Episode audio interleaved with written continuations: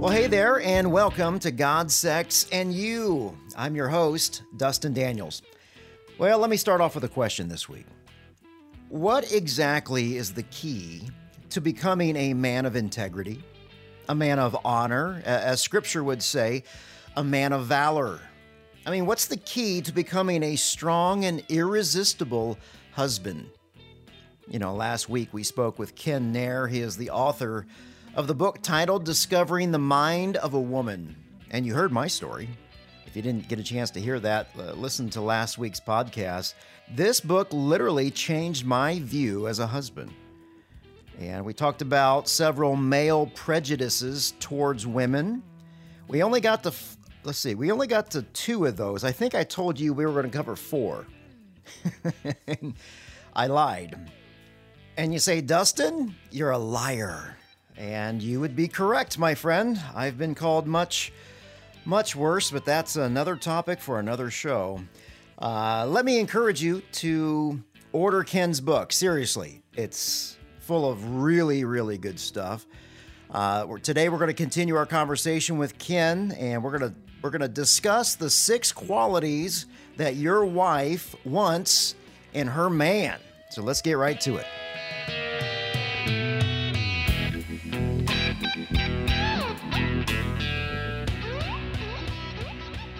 Ken, welcome back to the program. Thank you. Thank you for inviting me back. Hey, this this is a lot of fun. I, I tell you, you have really opened my mind on some of the things that I wasn't even aware that I was doing, and my attitudes and my tone towards my wife, Amy. And uh, one of the sections in your book is this idea: there are six desirable qualities in in every single man, and the first one is how do how do we as men how do we walk in and out of the house without causing damage. And I thought, wow, what a what kind of question is that? So you pose another question. What do I typically say and do when I walk into the house after a hard day at work? Yeah, nothing. no. It's, it's like the situation uh, a guy is he's come home from work. He's been at work all day. His wife says to him, "How'd your day go?" He says, "It was a day." Right. She says, "Well, did anything happen?" No, I just does it work. Why are you doing this? And she's like, oh, okay. So she backs off because he didn't want to talk to her. And I'm reflecting on the idea that Jesus said, I used to call you servants, but I'm not going to call you servants anymore. I'm going to call you friends. Mm. And then he qualifies it conversation. I'm going to keep you informed about everything that's going on between the Father and I. So he's taking his focus and her focus to God, and then he's going to tell her. He's going to talk to her about it she says that um, she realizes it's not going to do any good to talk to him. So she quits. But the phone rings, and a, a friend from work is calling him because he was sick from home at home that day and didn't get to work. So he calls him up and he says, How's things going at work? What's going on at work? Well, this guy talks for a half hour with his friend about details at work. Oh, my. And so he gets off the phone, and his wife says to him, I think you love your friend more than you love me. Mm. And his real clever comeback is, Well, I married you, I didn't marry my friend. And he thinks he solved the problem. He has, in fact, increased the problem because in both instances, he's wounded her spirit. And so, does he know that? No, he thinks she's just trying to drive him crazy with all these questions and keeping on his back. And no matter what he does, it ain't right. No matter how hard he tries, it's not good enough. And so, he's quit. And you can't be like Christ and quit like that. You know what, what I've noticed, Ken, is over the 11 years that I've been married to Amy, I come to the realization like for me to actually communicate well with her and, and what you say in your book is for my spirit to communicate to her spirit right yes uh-huh. it's she even though i may have had a good day or a bad day regardless i don't there's something in me that doesn't want to tell her about my day because i just lived through it and i get home and i don't want to live through it again by telling every single detail. Does that make sense? Yep. I'm home to relax. Mm. I'm not there as a ministry to my wife and family. Who am I supposed to portray Christ to? I'm there to relax. And so it's like a guy when you're going to talk spirit to spirit. Okay, it's like a guy in class, and he's he's sharing his heart about how he demolished a mixer, a, a household mixer, because he was so angry at it And his wife saw him demolish that thing, and it scared her half to death. Mm. That kind of temper scared her. So as he's sharing this, he's weeping. He can hardly talk. And so after he finishes sharing it, I go around the class. There's about 20 people in the class, men and women. And I ask each of, each of them, when you heard him talk, how did that affect you? And they're talking about it touched me. Wives are saying it drew my heart dearer to him because of that uh, honesty and uh, humility and vulnerability. And so I, the guys are saying, "Wow, it just it really affected me. I could live that with him." And I've said to them when it was all done, "Do you realize you all had a spirit to spirit occasion with him?" And that's practice. Now that you know what it feels like, your wife wants the same thing from you. For you to let her in your heart without causing damage, and for you to let her her to be, invite you into her heart because you're safe. And we don't even know what that means. So God gives us practice with occasions like that, so we can understand that's what it feels like. Why? Practice for spirit to spirit with God. That's what He wants with us. That's what He had with Adam. He wants it back. You know that that word "safe" that you just used. How's I, I, I'm under the impression that we as men, we either think our marriages are, we generally think that our marriages are better than what they really are, mm-hmm. and that our that our homes, even though we think they may be safe, are they really? Mm. Does that make sense to you at all? I mean, yes. Yeah. And the idea is that I have to determine what safe is from her perspective, mm. not mine. yeah, Because if you ask me, I'm wonderful. and, and if you ask Mr. me- Wonderful, that's right. she, my wife and a lot of guys think uh, their wife is blessed by being married to them. And that's because we operate on the physical, mechanical, mental plane only. We don't even know there's a spiritual plane. I didn't know there's a spiritual plane, a realm. And she lived there. And so we never communicated spirit to spirit with each other. And, and like I mentioned last week, you know, I, I want every encounter that Nancy has with me for her to feel like she's had an encounter with Christ. That's my goal. My guest today is Ken Nair. We are talking about his book, Discovering the Mind of a Woman. To learn more about Ken and uh, his ministry, you can visit ChristQuestMinistries.com. And today we are talking about this, the desirable qualities in a man. Number one was walking in and out of the house without causing damage. And uh, if you're not sure if you're doing that, right, Ken, how about we just ask our wives if we're, we're good at that? Yeah, but if your wife is like mine, she's going to say, "Yeah, right. I'm going there. I can't wait to get in a fight." It's like what? That's when you know it's not safe to walk in the house and out the house because she's scared of you. My wife is frightened of me. I'm Wow. going, what? Why would she be frightened? I'm Mr. Wonderful. How can anybody be afraid of, of wonderful me? But she was. Number two is opening his mind to his wife. So you're right. If you're like most men, you may think you're letting your wife into your heart by letting her into your thoughts. Can you say more? Got to be emotional. I ask a guy, um, who do you think is more naturally, normally, emotionally functional? You or your wife? oh, my wife. And he thinks he's indicted her. And I say, okay, uh, give me a percentage. How much more do you think she is normally, naturally, emotionally functional than you are? Oh, 100%. And he thinks he's in, really nailed down that indictment now. I said, okay. Would she be more emotionally functional than the inventor of emotions, Jesus and God? And he says, no. Okay, would Jesus be 100% emotionally functional? Absolutely. Okay, so if your wife is 100% emotionally functional, Jesus is 100% emotionally functional, have we just discovered an area in which you are 100% deficient at portraying Christ? Oh my goodness. Like, uh, I never thought of it like that. I said, oh, Yeah. well, that's why we're in trouble all the time. yeah. But if she's very emotional, and I'm going to live with my wife in an understanding way, a command from God, I've got to become emotionally functional. So how do I do that? Well, first of all, I got to start taking note of the things. You cannot live a day in life without emotional events taking place, and we don't even pay attention to them. Well, we don't want to. We've watched the women get emotional. It's like, yeah, I can't wait to go there because we're not interested. And yet, Christ would be fully, and if you read the Bible, there's tons of emotions that God and Jesus experienced, and I never even noticed them before. Right. Well, and that leads us to, to number three, and that's being sensitive. Uh, you said a woman loves a man that has tear ducts that actually work. yeah. In, in fact, last week when you were sharing uh, about uh, your wife going and getting in bed and, and getting almost in the fetal position and crying, Yeah. it, it made me cry because it's like, wow, th- there's so much emotions there. And we don't know it. We, we're not interested necessarily in knowing it, and yet we must.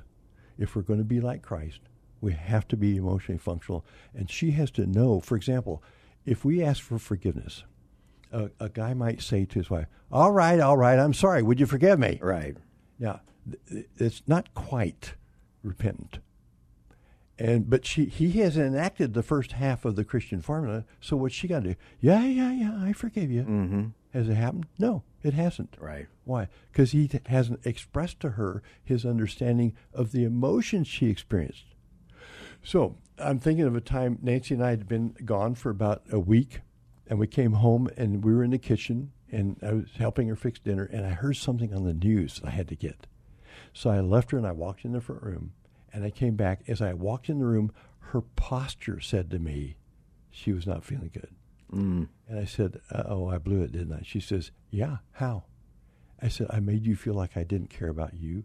I made you feel like TV was more important than you, that news was more important than you, neglected, unimportant, disregarded, disrespected, dishonored." Now she knows I know how she felt. And she knows that I understand what I did to her.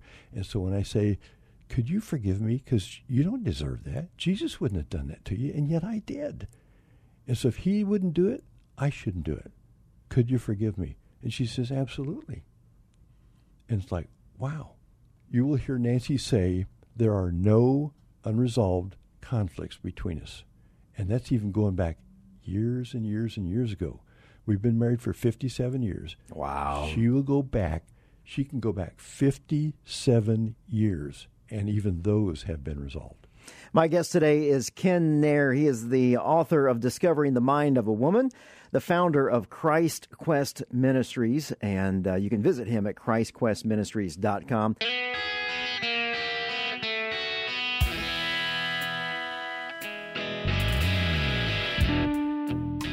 Hey guys, I hope you're enjoying my interview with Ken Nair. If you're enjoying this podcast, you may just like my book as well. It's titled The Sex Spiral Forgiven and Free from Pornography. And what it's going to do is it's going to teach you God's design for sexuality. Uh, that's basically the first couple chapters. How do we look at sexuality not from our perspective and not what Hollywood and what the movies and everything um, that we've grown up with, or maybe you know the way that our family taught us, but how does God?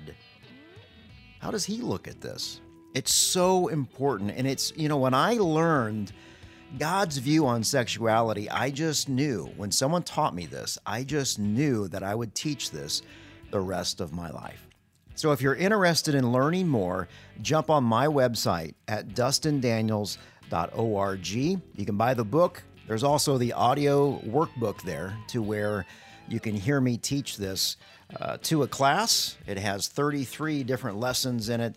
Uh, really, really good stuff for learning God's design for sex and sexuality. All right, let's get back to the podcast with Ken Nair.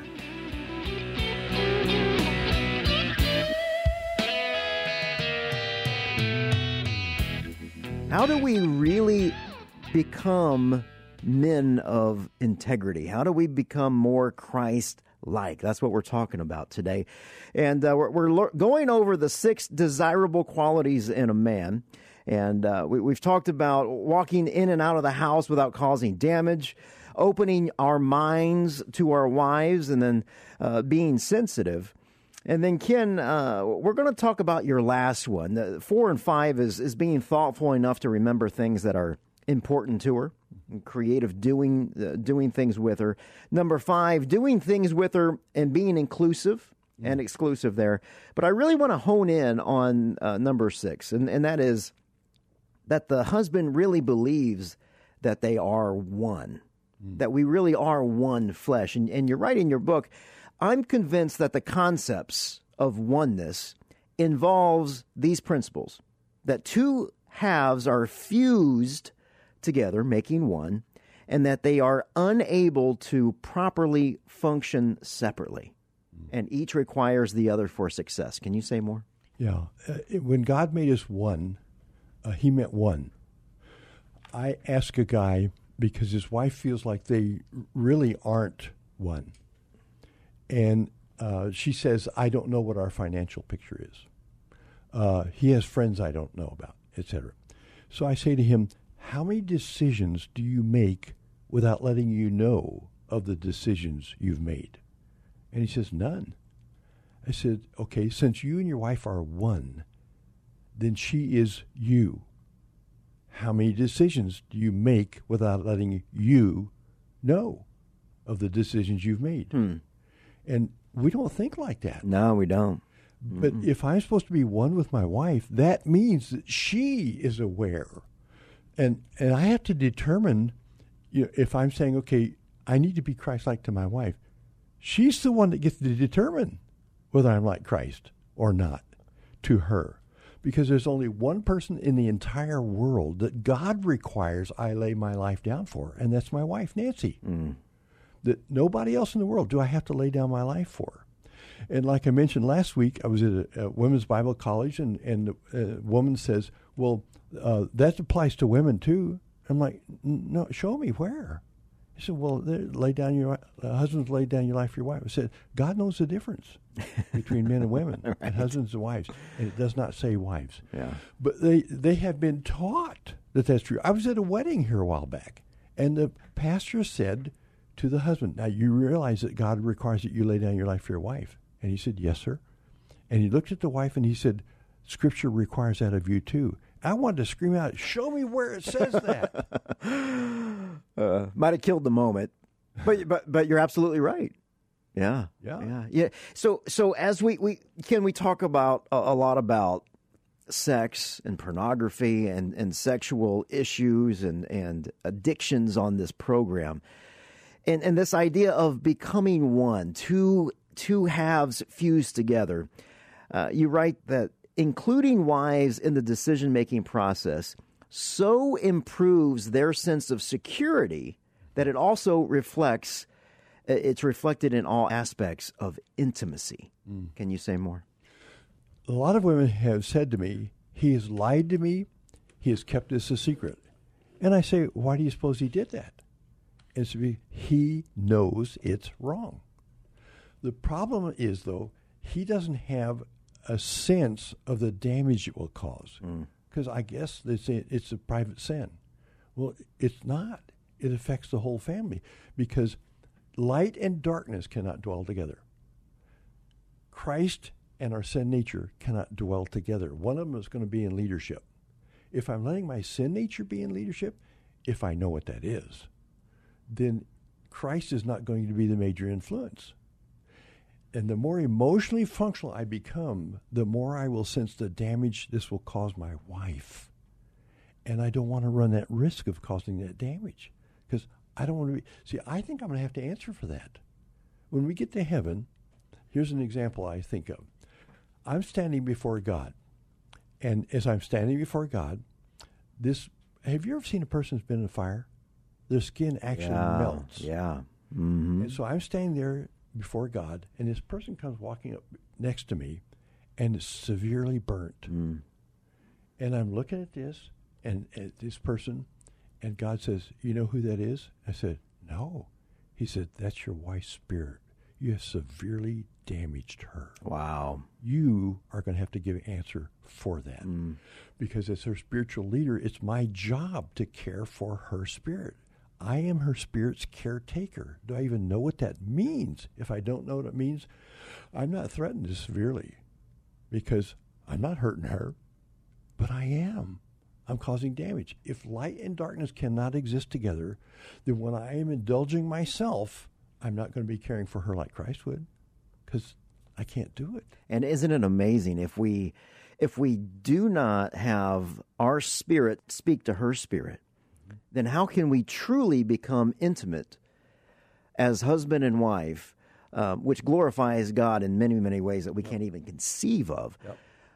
What is the wife's response to that? If if we're not caring for our wives emotionally, like you're talking about, and then we we want to become intimate, we demand sex. What, what does that What does that look like? Well, I'm looking at it like this: to men, sexual intimacy is paralleled in women with emotional sensitivity. Mm-hmm. So we want them to meet our mechanical, physical needs while we're not at all even aware of or addressing their emotional needs. And so if we're not addressing their emotional needs, it's like Nancy said to me, you know, I'm I've been mean to her, I've been sharp, harsh, uh, derogatory, whatever, for for all the time. And so now here we are, and she's saying he wants me to be, meet his intimate needs. He's not meeting my intimate needs, and so I'm shutting her down myself. That's very interesting. If we are not meeting her intimate needs, and then we are demanding our wives to meet ours physically. Yeah. Now, Wow. let me give you a verse that Christians use often to get her to comply. Sure. It says, Wives, your body is not yours, it's your husband's. Mm-hmm. So you can't deny him. And we're using that to force women to be sexually involved with their husbands. However, get this the rest of the verse says, Husbands, your body does not belong to you, it belongs to her. So if I'm going to use that verse to say, You can't deny me, then she can say, Okay, I don't deny you. But on the other hand, I'm saying, Your body belongs to me, you can't use it. Checkmate Wow. if that verse is to be used in that sense, and it wasn't. But we use all kinds of we twist scripture to get our way. It's it's like the verse that says, um, "Let those who steal steal no more, rather to work with their hands." You know they didn't have commas in the Bible. so how about if it said, "Let those who steal steal no more to work with their hands"? Yeah. we can twist it. Wow. Well, Ken, it has been a joy to speak to you over the last couple weeks here. Thank you so much for your ministry. Thank you so much for this um, this amazing book. Uh, once again, the, the book is called Discovering the Mind of a Woman. Isn't Ken greatness? Isn't he great? I, I love him. Uh, Ken Nair, the author of Discovering the Mind of a Woman, he is the founder of Christ Quest Ministries. And you can learn more about Ken at ChristQuestMinistries.com. Next week, I'll be speaking with NFL quarterback Jeff Kemp and his book, Facing the Blitz. Well, as we move into the Christmas season here, we're only a few weeks away, and you say, you know what, I'm um, I'm still struggling.